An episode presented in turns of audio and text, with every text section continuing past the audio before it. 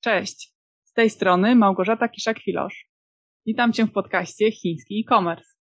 Ten podcast to przestrzeń dla eksporterów, importerów, marketerów, szefów produktów i wszystkich zainteresowanych sprzedażą przez internet w Chinach. W podcaście rozmawiamy o biznesie w Chinach, oczekiwaniach klientów, komunikacji, platformach social media i e-commerce, o różnicach kulturowych, historiach trudności i przepisach na sukces polskich produktów w państwie środka. Spotykam się z gośćmi z Polski i nie tylko, którzy przetarli szlaki chińskich elektronicznych kanałów sprzedaży i wiedzą, jak skutecznie na nich działać. Razem odszyfrowujemy chińskie platformy sprzedażowe, identyfikujemy, jak najlepiej z nich korzystać, komentujemy wydarzenia i przekładamy trendy na biznesowe strategie. Idea jest taka, by była to solidna dawka aktualnej wiedzy o chińskim e-commerce. Okej, okay, świetnie. Omówiliśmy e, platformy, omówiliśmy sposoby pracy dobrego influencera i zastanawiam się, dlaczego działasz konkretnie w gamingu, dlaczego warto promować gry, dlaczego warto promować gry w Chinach. Z grami to jest tak, że kiedyś jako dziecko grałem sporo w gry i tak trochę jak zacząłem bawić się w covid na giełdzie, w, po, w zakupy polskich spółek gamingowych, akcji polskich spółek gamingowych, pomyślałem sobie, że tyle fajnych gier, jak mam grać, to może pokażę je Chińczykom. Kiedyś miałem konto na chińskim e, takim ziemniaku, tchutou.com i tam nagrywałem piosenki z kolegą. Tam miałem sporo fanów, ale głupi konto zamknąłem kiedyś. No trudno. Zamiast być gwiazdą w Chinach, to wróciłem na studia do Polski i tyle. Także uznałem, że wrócę do tego nagrywania w Chinach i tak od filmu do filmu uznałem, że to jest coś fajnego, co mogę robić. Tym bardziej, że akurat okazało się, że Polak tworzy grę o staropolskiej szermierce, szablą i innych walkach mieczem europejskim, rapierem, pałaszem i tak dalej, a że się interesuje także tymi walkami mieczem, dawnymi europejskimi, a że mam swój strój historyczny, to zagadałem do twórcy gry, że mu też pomogę, coś tam doradzę, że coś tam warto byłoby poprawić w tej grze, jakiś tam strój dodać ewentualnie. On mówi, no to spoko, przyjeżdżaj, pożycz mi swój strój, zrobimy z niego bohatera w grze.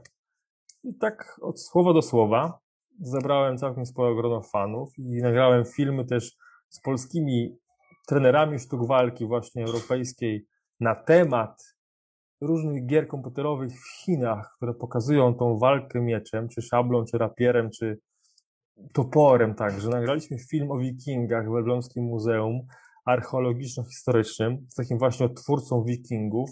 To był film komentujący najnowszą grę serii Assassin's Creed Valhalla. Tam siedzimy w, przebrani w stroje wikingów w muzeum, w chacie takiej jakby wikińskiej, komentując realizm gry. Także jakby te wyświetlenia, które zebrałem, te setki tysięcy obejrzeń sprawiły, że uznałem, że warto, że warto, że warto interakcję prowadzić. Tym bardziej, że jest covidowy czas, do Chin ciężko w ogóle teraz wjechać. A że chciałem przed covidem robić biznes turystyczny z Chińczykami, bo lubię o Polsce opowiadać, bo lubię chwalić się Polską, która ma swoje dobre strony, no to uznałem, że w tym kierunku można iść, promować Polskę, a gry są jednak bardzo popularnym medium. Są liczni fani polskich gier. Wiedźmina przecież mamy tak, całą serię trzech gier.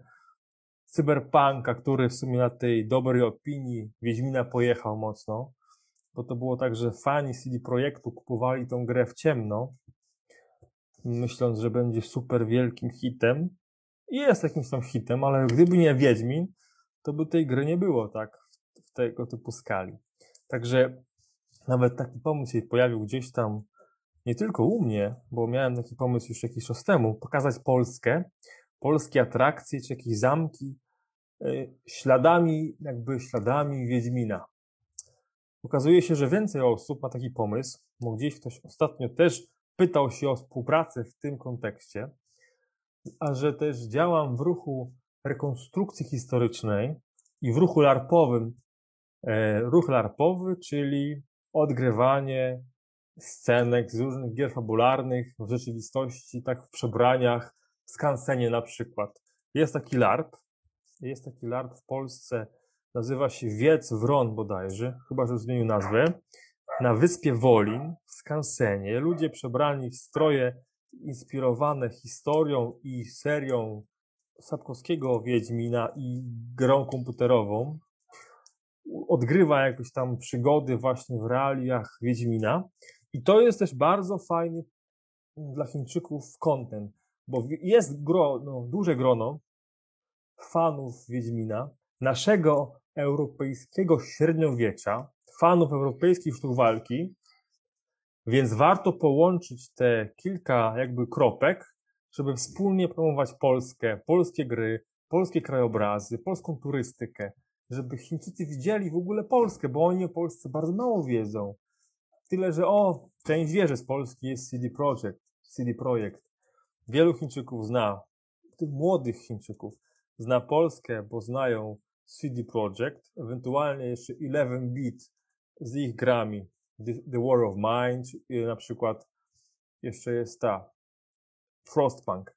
Znają też wielu jest fanów gry Dying Light i Dying Light 2, która wyjdzie w tym roku, mam nadzieję, z firmy Techland. A tak jest jeszcze wiele, są dziesiątki polskich firm. Niektórzy Chińczycy pokazując ich gry, grając w ich gry, nie wiedzą, że są to gry z Polski. Jest to jakby fajny kierunek do promocji Polski. Wciąż mamy wiele osób, które są kreatywne, są wolne, mają fajne pomysły i tworzą super gry, które w Chinach jakby nie powstają. Niestety czy stety w Chinach głównie dominuje rynek gier mobilnych. Gry na komputery czy na konsole są raczej niszą, tak? Mamy około 60 milionów chińskich graczy na Steamie, a mamy miliard użytkowników telefonów komórkowych, gdzieś tak, i gier mobilnych zarazem. Także ktoś, kto chce w Chinach się dorobić, chiński twórca, klepie różne naprawdę bezczelne, chamskie gierki, które tak koszą z tych pieniędzy gracza, że mu się nie chce poświęcać tej wyobraźni i kreatywności na jakąś grę na komputery, na pecety. A Polacy tworzą naprawdę fajne gry, ambitne. No Wiedźmin jest takim przykładem takiej serii, naprawdę z głębią. I to średniowiecze jest takie prawdziwe, nie jak te amerykańskie jakieś fantazy, które jest jakiś taki, nie wiem, cukierkowy. A tu widzimy naprawdę fajnego Wiedźmina. Widzę te polskie krajobrazy, gdy w niego gram. Ta muzyka jest też taka super, no. Także oczywiście to są gry słabsze. No, no może są zawsze słabsze gry. Ale też Hellish Quart w tej grze o szermierce. Mamy też muzykę, która jest na bardzo dobrym poziomie. Gra jeszcze jest Access, a ma już tylu fanów, ma tyle pobrań. Jest już, to już jest sukces Polski w Chinach. A gra jest niszowa, gra jest indie. Naprawdę indie developer, Kubold z żoną, we dwoje grę tworzą. Rozwijają to. Kodują, piszą, animacje robią. Plus kilku ekspertów od sztuk walki, którzy te ruchy zgrywają. I to jest gra, która ma tak ogromne w Chinach przełożenie, jakby z naszej skali, z naszej perspektywy, polskiej perspektywy. Polski twórcy gier, to co oni zrobili jest już dużą, dużym sukcesem. Z perspektywy chińskich twórców gier mobilnych to jest nic, bo to nie są miliardy juanów, które zarobione zostały z mobilnych gierek, które grają Chińczycy w samo, w, sobie na przykład w, w metrze, w drodze do pracy i w drodze z pracy. Ale dla nas to jest fajny rynek. Możemy tworzyć naprawdę wartościowe gry, nietypowe, różne scenariusze, które w Chinach się przyjmą. Może nie będziemy przez to na przykład no, tak znani jak USA, że wszyscy wiedzą, gdzie jest, są USA i jakby nie będziemy nagle potęgą dla Chińczyków, ale zawsze znajdziemy swoją niszę grono fanów Polski, polskich gier, polskich krajobrazów, turystyki polskiej. Tu jest duży potencjał.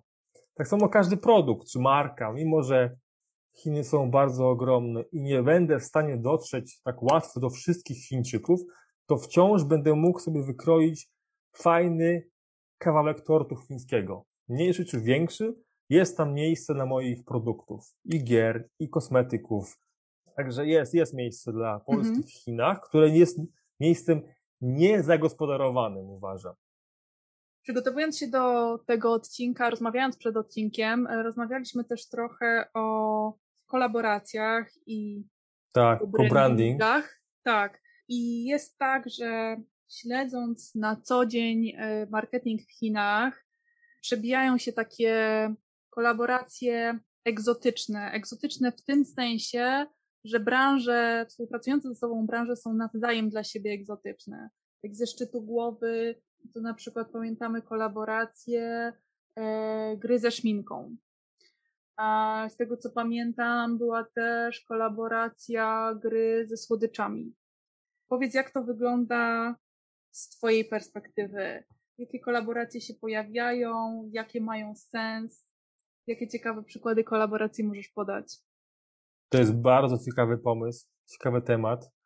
To już jest nawet sky is not, the limit. To możemy kreować sobie, wymyślać rozmaite rzeczy. Kolaboracje mogą być różnego typu. Może być to influencer, który kolaboruje z jakimiś markami, jakby on jest głównym punktem wyjścia, a może być to wyjście od samych marek, bez influencera, który jakby jest twarzą projektu. Fajnym pomysłem na kolaborację jest, to się też robi, kosmetyczny temat na przykład, tak? Robimy cały kompletny makijaż. Bierzemy gwiazdę, która pokazuje, jak podkład sobie robi pod kosmetyki, czy tam pod makijaż, jak sobie kładzie makijaż, a potem jak go zmywa. I jak to robi, że ma taką ładną buzię. Na przykład pod kątem listopadowego święta singli Double Eleven, a może na, na walentynki taki zrobić też, też pakiet, właśnie pakiet kosmetyczny, jak swojej dziewczynie zrobić, nie wiem, no, zrobić nabóstwo od podkładu po demakijaż. Zestaw różnych brandów, różnych marek, bo kolorówka jest oddzielna, oddzielna jest też i, i oddzielna jest pielęgnacja cery. To nie są to same jakby kosmetyki. Można zebrać dwie albo trzy, cztery marki, które razem w pakiecie komuś oferujemy. Plus jeszcze do tego bombonierkę w serduszku na walentynki. Why not? Co do gier komputerowych, mi się marzy osobiście współpraca polskiej marki klocków, wiemy których, wojsk wojennych, z polską grą o II wojnie światowej, która też dopiero się ukazała. Gra jest indie i klocki są w Chinach, są na poziomie indie, aczkolwiek są filmy, filmiki fanów tych klocków w chińskim internecie. Żeby właśnie zrobić streama z polskim wojskiem, z rekonstruktywnym ruchem, pokazać twierdzę jakąś modlin, czy jakąś twierdzę inną z czasów kampanii wrześniowej, wziąć do ręki klocki polskie, pokazać całą tą bitwę raz z klocków zbudowaną i od razu zbustować.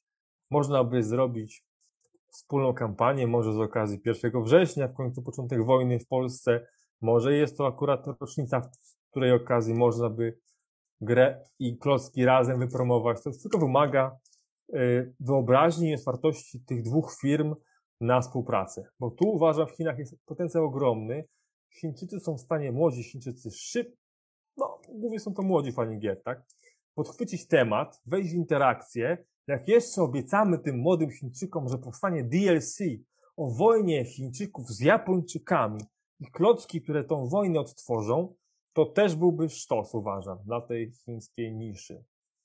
Naprawdę można w sprytny sposób w szybkim czasie w Chinach zebrać wielu fanów.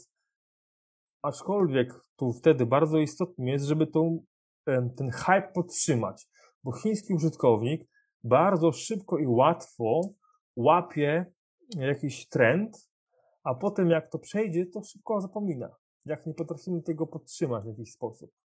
Stąd też wielu dystrybutorów, kosmetyków różnych idzie właśnie po takiej linii oporu, najmniejszej linii oporu, by działać punktowo, jakieś tam wydarzenie, jakiś super gwiazdę pokaże jakąś maseczkę z kozim mlekiem na przykład. Szybko sprzedajemy, duże obroty, schodzi ten hype, tematu nie ma, idzie inny produkt, hero na inny jakby sezon. Także to jest w Chinach istotne, że chiński konsument szybko się rozkręca, się szybko podnieca, ale potrafi bardzo szybko zmienić zainteresowanie, jak nie potrafimy tego podtrzymać czy wykorzystać na dłuższy termin. Stąd też na przykład, jeśli chodzi o klocki, chodzi o klocki, jakbyśmy nie mieli odpowiedniego zapasu klocków, się może okazać, że zanim nie wyprodukujemy daną serię o wojnie z Japończykami, to już zdążą zapomnieć na przykład o naszej kampanii. Z drugiej strony, kto zaryzykuje by wytworzyć nagle jakąś serię klocków, której jeszcze nie było na rynku, tak? Bo czasem to potrzeba nagle zwiększyć obroty, bo dystrybutor na przykład mówi, że mamy teraz super hype, potrzebujemy cztery razy więcej niż braliśmy. No ale fabryka w Polsce nie jest w stanie tyle produkować tych produktów. Ale jeśli chodzi o gry komputerowe, nie musimy się o to martwić. I to jest też duży bonus, czy, czy plus tej branży gamingowej, że jest to strefa, sfera jakby idei, jest to produkt cyfrowy i dowolna ilość zakupionych jakby jednostek jest dostępna. Czy mamy tysiąc czy milion sztuk, mogą to brać od ręki. To jest tylko i wyłącznie jakiś kod na Steamie czy na innej platformie sprzedażowej do gier. To jest też bonus dużych gier na tym chińskim rynku. Na tym chińskim rynku pełnym niepewności, jeśli chodzi o trendy, bo bywa, że coś się nagle odmienia, bywa, że jest nowy. Może być tak, że kampania nasza nagle tak za, zaskoczy, że potrzebujemy milionów kopii tych gier, dajmy na to. W tym momencie mamy te gry na Steamie, a jeśli byłaby to kampania kosmetyków, których braknie w magazynie, no to pieniądze są zmarnowane, w błoto wyrzucone, albo może Chińczycy będą zawiedzeni w ogóle, że się nakręciło kampanię, super hype, a tu brakuje towaru w magazynie. Więc też to jest jeden z powodów, dla których tak fajnie iść w gaming w Chinach bo produkt jest cyfrowy. Produkt nie potrzebuje magazynów, produkt nie potrzebuje mm, przygotowań długoterminowych tej ilości towaru, który będzie dostępny na tym rynku. Aczkolwiek, jak najbardziej, warto budować jakąś bazę odbiorców, klientów, fanów, którzy będą mogli potem udostępnić linki nasze, czy pomóc nam w kampanii promocji Polski, czy polskich gier, czy naszej własnej firmy. Mhm. Ja osobiście uważam, że najlepiej promować w ogóle się wspólnie. Jasne. Chciałabym, żebyśmy się teraz trochę odsunęli od gier i pogadali mhm. trochę o tych problemach. Jakie problemy napotkałeś po drodze, niekoniecznie w grach, ale w ogóle tak. Promując polskie produkty w tak zwanych chińskich socialach? To znaczy, o czym warto powiedzieć słuchaczom, którzy zaczynają albo rozwijają sprzedaż w Chinach, co powinni wiedzieć na start, żeby pewnych błędów nie popełnić? Bardzo wiele zależy od branży, w której działamy. W branży kosmetycznej trzeba uważać na obietnice naszych partnerów, bo niektórzy są w stanie obiecywać nam bardzo dużo, a potem niewiele zrobić. W przypadku branży kosmetycznej chiński partner może po prostu zbierać sobie do portfolio marki nowe, bo mu płacą fundusze inwestycyjne za zwiększanie ilości czy liczby marek, które są w jego portfolio. Może fundusze, które inwestują w tą firmę chińską dystrybutora, nie patrzą dokładnie, jaka jest korelacja wzrostu marek w portfolio i łącznej sprzedaży. Może jest tylko tak, że firma rośnie w oparciu o jedną czy dwie marki i tam jest wzrost, a dokłada sobie nowe marki, żeby to ładnie wyglądało, a wcale tej sprzedaży nie prowadzi, a jednocześnie blokuje tym markom możliwość współpracy z innymi dystrybutorami. Wypowiedzenie umowy współpracy z dystrybutorem i zmiana dystrybutora to jest dalej pół roku lub rok nawet, który trzeba poświęcić, by rozkręcić swój interes na tym chińskim Timolu, czy gdzieś w chińskich mediach społecznościowych. Znaczy, jak, jeśli mamy kampanię jeśli mamy kampanię w mediach społecznościowych, no to dystrybutor, który z nami współpracuje, dalej jest pewną barierą, jeśli on nie jest odpowiednio chętny do współpracy. Więc czasem może też jest warto, zamiast oddawać swoją markę komuś jako dystrybutorowi, samodzielnie wziąć, zainwestować w ten chiński rynek, co oczywiście jest też większym kosztem. To oczywiście zależy od naszego potencjału, i jaką chcemy mieć tą relację z chińskim partnerem, bo zawsze potrzebujemy chińskich partnerów, tylko pytanie, jakby kto jest górą w tym układzie, czy nasza marka, nasza firma jest górą i bierze sobie partnera, który ich reprezentuje na Timolu na przykład, ale wykonuje jakby nasze polecenia, czy ustala wspólnie z nami kampanię i my to opłacamy, czy może bierzemy kogoś, kto będzie opłacał to ze swojej kieszeni, ale budując w swoim interesie nasz, całą tą kampanię, jakby nie naszą, ale swoją kampanię z naszą marką w środku. Może będzie tą naszą marką żonglować sobie, akurat jakiś może trend się pojawi, coś tam sprzeda, a potem o tym zapomni i pójdzie w innym kierunku e, do innych marek. Więc to jest taki no, istotny element, żeby ten partner był sprawdzony nieraz. No, trzeba o opinię innych pytać, może konkurencji polskiej, może trzeba po prostu, też to jest pewna blokada. Blokadą może być, że ja jestem wielkim bossem w Polsce, przecież działam w tylu sklepach, co oni mi tu będą mówić o Chinach, ja wiem lepiej, jak się pracuje z ludźmi, którzy mają pieniądze na przykład, tak? Także nieraz sama postawa przedsiębiorcy może być blokadą mm, co do Chin, tak? Nieznajomość Chin może być mhm. też oczywiście problemem, że ja, polski przedsiębiorca, nie chcę z Chińczykiem zjeść kolacji razem, bo nie lubię chińskiej kuchni na przykład, albo na kolacji zaczynam wybrzydzać, co ty mi tu za mózgi proponujesz, obrzydliwe, a fu. Także czasem mm. może być to prosty faux pas, które też nam przeszkodzi w współpracy z Chińczykami. No też żądanie szybkiego zwrotu z inwestycji na przykład.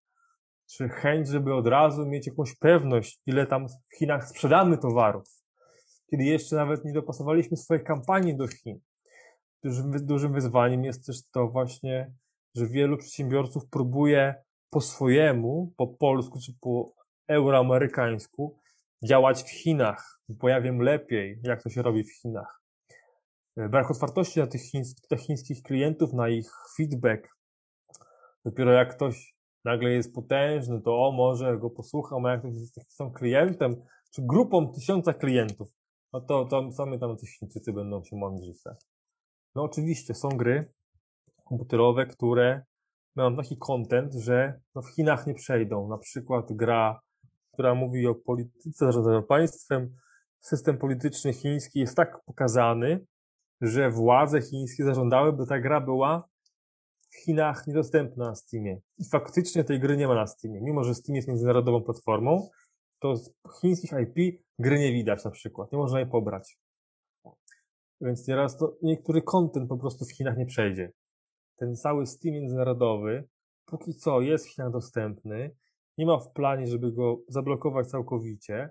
Powstał też Steam chiński na chiński wyłącznie rynek, więc są jakby teraz dwa Steamy, chiński i międzynarodowy, ale międzynarodowy jest normalnie dostępny z Chin, więc sądzę, że dalej te gry będą dostępne. Oczywiście można z perspektywą jakąś tam wieloletnią zacząć sobie tworzyć gry, które będą w Chinach zawsze bezpieczny, bo jest to spory rynek e, dla gamingu. Też oczywiście okay. są gracze chińscy poza Chinami. Tutaj nie ma problemu. I to jest też ważny rynek. Pamiętajmy o rynku Chińczyków poza Chinami. To jest taka myśl, która pojawiła mi się właśnie. Miałem o tym taki ten webinar, oglądając sobie taki wykład, że warto, będąc marką, która myśli o Chinach, zacząć od Chińczyków poza Chinami, jako swoim targecie. W USA jest ich dużo, w Unii Europejskiej jest ich około 3 milionów na dzień dzisiejszy. Więc jeśli Chińczycy z Europy nasz produkt polubią, przyjmą, oni też stają się grupą Key Opinion Customers. Są tymi, którzy z zagranicy, czyli z Europy, pokazują swoim ziomkom w Chinach fajne produkty. Oni też tam to wysyłają, na Timolu, na, na Taobao sprzedają te produkty naszych firm. Zaczynają to rozkręcać jak już Chińczycy widzą, że ten produkt jest obecny na tym Taobao i że Key Opinion Customers albo Key Opinion Leaders będący w Europie czy w USA pokazują ten produkt, to już jest jakiś fundament pod nasz biznes. Okej, okay, bardzo ciekawa obserwacja. I tak sobie myślałam, jak y, mówiłeś, że warto by było powiedzieć, zbliżając się do końca odcinka, o diagnozach i rekomendacjach na przyszłość i o trendach kontekście regulacyjnym, demograficznym, co się będzie działo, czego należy się spodziewać i jak to wpłynie na chińskie platformy socialowe i e-commerce'owe i na działanie na tych platformach. Te trendy demograficzne, to warto zaznaczyć, że no, w Chinach ludzie się nie chcą bardzo mnożyć. Była polityka antyprokracyjna, teraz władza chciałaby, żeby się rozmnażali, no ale jednak to już za późno, ci ludzie młodzi nie chcą tych dzieci aż tak bardzo, bo to jest koszt, problem, kłopot, wolą mieć psa niż dziecko. Także o, to są dwie rzeczy jednocześnie. Jako, że młodzi nie chcą mieć dzieci, a jest sporo ludzi starszych, rośnie rynek siwych włosów, rodek emerytów i rencistów, dla których produkty będą coraz popularniejsze, bo będzie coraz więcej ludzi starszych. Jednocześnie młodzi mają coraz więcej piesków zamiast dzieci, więc też jest rosnący rynek produktów dla zwierzątek, kotków czy piesków. To są takie dwa rynki ludzi starszych i zwierzątek, które warto brać pod uwagę, myśląc o Chinach. Kosmetyki dla włosów siwych czy dla psów na przykład. Czemu nie? Albo jakieś inne gadżety dla pieska, czy karmy dla piesków, super zdrowe MLM-y na przykład z Niemiec. Taką akurat kupuję dla samej mamy karmę. I pytałem tych firm na przykład, czy chcieliby Chin. No nie, nie, to jest duża skala, wolimy Europy. No okej, okay, ale już widziałem, że ten trend jest i chciałem coś zrobić w temacie właśnie karmy dla zwierząt, która w Chinach będzie rynkiem rosnącym. A wiadomo, że do, tej pory Chińczycy bardzo troszczyli się swoje dzieci, Wielu kupuje mleko w proszku z zagranicy. To jest już raczej temat, tutaj ten biznes jest już roz, rozłożony, rozstawiony, kto handluje mlekiem w proszku dla dzieci chińskich, ale karma dla piesków chińskich wciąż jest tematem otwartym. Dalej, tym ważnym trendem, akurat jeśli chodzi o sposób sprzedaży, jest rosnący trend sprzedaży w internecie, na streamach, na live streamach, na transmisjach na żywo bardzo wiele sklepów, platform łączy funkcję sklepu i streamingu. Na Facebooku czy na Instagramie w tej chwili nie ma tego typu opcji, że mam podpięty sklep pod streaming. Raczej to się nie zdarza. Raczej są linki na zewnętrzne platformy typu na Amazon czy na Allegro, a w Chinach to jest połączone mocno i mamy w opcji, gdy widzę ten stream, sobie klikam w ikonkę na streamie i kupuję sobie jednym kliknięciem dany produkt, czy dany kosmetyk, czy cokolwiek innego do swojego konta przypiętego. Także w Chinach na platformach streamingowych mogę sobie kupić w wbudowanym sklepie, albo w sklepie wbudowany jest streaming. To jest tak, że platformy streamingowe dodają sobie sklepy, a sklepy dodały sobie streamingi. To jest tak z dwóch stron zbliżenie się tych stron. Z dwóch stron nastąpiło zbliżenie do drugiej strony. W ten sposób mamy jakby i media społecznościowe mają sobie wbudowane sklepy i sklepy e-commerce rozbudowały swoją też stronę społecznościową. Tak to wygląda w Chinach coraz bardziej. Także tu ważnym, bardzo ważnym trendem jest handel na żywo i to, że trzeba codziennie tworzyć treści i żeby ktoś z firmy naszej na naszym kanale własnym pokazywał produkty. A można jednocześnie na kilka platform streamować, choćby z telefonu na TikToka i z kamery na Timol, dajmy na to. To jest ważny trend. Chińscy użytkownicy już na tyle są nauczeni czy przewrażliwieni na punkcie takiego wciskania produktów, no, że jednak fajnie byłoby, żeby to był jakiś szczery przekaz, ekspercki, produkty no jednak dobrej jakości i interakcja z użytkownikiem. Też ważne, żeby szanować tego użytkownika i jego kulturę, żeby nasza marka się tą też chińską kulturą interesowała i tworzyła treści, które wychodzą też naprzeciwko tego, czego chcą Chińczycy od nas. Mają swoje pytania, także ta interakcja jest ważna. Interakcja marki z Chińczykami, tworzenie własnych influencerów, podtrzymywanie własnego grupa, własnej, własnej grupy fanów, tak aby ten nasz organiczny zasięg docierał do nich żeby te koszty były niższe, koszty pozyskiwania klientów, żeby nie szedł marketing tylko i wyłącznie w eter, w przestrzeń wszystkich potencjalnych Chińczyków, ale żeby jednak tą własną niszę sobie wy, żeby sobie własną niszę znaleźć po prostu, umieć tych swoich fanów zlokalizować i do nich kierować swój content. Także ograniczamy tutaj koszty niepotrzebnych kolów, budujemy własnych kolów i koców. Pamiętamy o streamingu i pamiętamy o demografii chińskiej. Z jednej strony bardzo młodzi użytkownicy, którzy są mocno zdigitalizowani, mają, lubią gierki różne, z drugiej strony ich dziadkowie, którzy także o dziwo są w chińskim internecie obecni.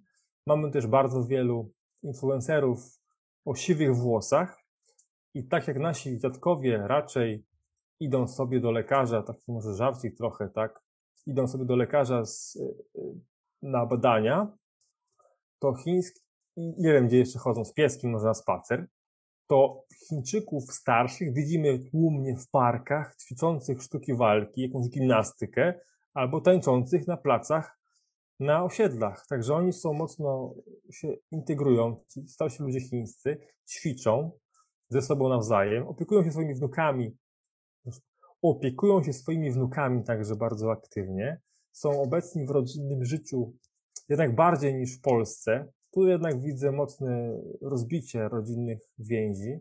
W Chinach są te więzi jednak silniejsze niż w Polsce. Także młodzi ludzie pamiętają o swoich dziadkach i rodzicach, więc nie tylko ludzie starsi będą brali te produkty dla siebie, ale także ich dzieci i wnuki będą kupować swoim dziadkom produkty dla dziadków. To jest też istotne, tak? Tak samo jak produkty dla mężczyzn kupują im dziewczyny, na przykład karnet na siłownię kupuje chłopakowi dziewczyna, a niekoniecznie sam chłopak. Tak samo jak kwiaty kupuje dziewczynie chłopak, a nie kupuje ich dziewczyna sobie. Tak samo dziadkom i emerytom, rencistom będą te produkty ich młodsze pokolenia kupować. Tak samo zwierzątkom, pieskom kupują produkty właściciele, a nie pieski same sobie kupują, tak? Więc to jest takich kilka trendów, o których można wspomnieć. Też ważne jest opakowanie produktu. Z jednej strony ludzie chcą opakowanie oryginalne, nietypowe, na bogato. Z drugiej strony coraz bardziej w Chinach jest rozwinięta świadomość bycia eko, więc fajnie połączyć bycie eko z byciem oryginalnym w wyglądzie opakowania. Także jest mhm. tu wiele tematów do rozmowy. A jak najlepiej się z Tobą skontaktować? Najlepiej skontaktować się ze mną poprzez adres e-mailowy widoczny pod podcastem. Czy chciałbyś dodać coś na koniec? Chiny, państwo środka są bardzo ciekawym miejscem, specyficznym. Oczywiście, jak wszędzie, mają swoje plusy i minusy, wady i zalety. Nie każdy musi tam być obecny, nie każdy musi tam sprzedawać, ale jeśli ktoś chce, to warto się zainteresować tym miejscem i na poważnie wziąć sobie do głowy strategię i plan na Chiny. Polska ma ogromny potencjał, by w Chinach zaistnieć. Mimo tego, że nas nie znają za bardzo, to jako Polska i Polacy mamy Chinom bardzo wiele do zaoferowania. Nam się może nie wydaje, że tak jest, ale rzeczywiście oni są głodni naszych pomysłów, kreatywności, naszych idei, naszych gier, naszych kosmetyków. Po prostu są ciekawi świata. Jak ten świat potrafi wejść z nimi w interakcję, rozmowę, pokazywać im coś innego, a jednocześnie być ciekawy tych Chin, możemy wspólnie stworzyć jakąś interakcję, która pozwoli nam też na po prostu komercyjny zysk z całego tego zachodu. Dziękuję Ci za to podsumowanie. Dziękuję Ci też za cały odcinek. Myślę, że była to solidna dawka wiedzy z pierwszej ręki o tym, jak promować produkty na platformach streamingowych, między innymi na Bilibili i o tym, jak w ogóle skutecznie budować strategię i realizować strategię sprzedażową w Chinach. Kamilu, bardzo serdecznie dziękuję Ci za rozmowę i za podzielenie się wszystkimi strategiami i konkretnymi poradami o tym, jak zaistnieć i odnieść sukces z produktem w Chinach. Również dziękuję za rozmowę. Mam nadzieję, że byłem pomocny i że zbudujemy razem wspólnie nowy polski front w Chinach.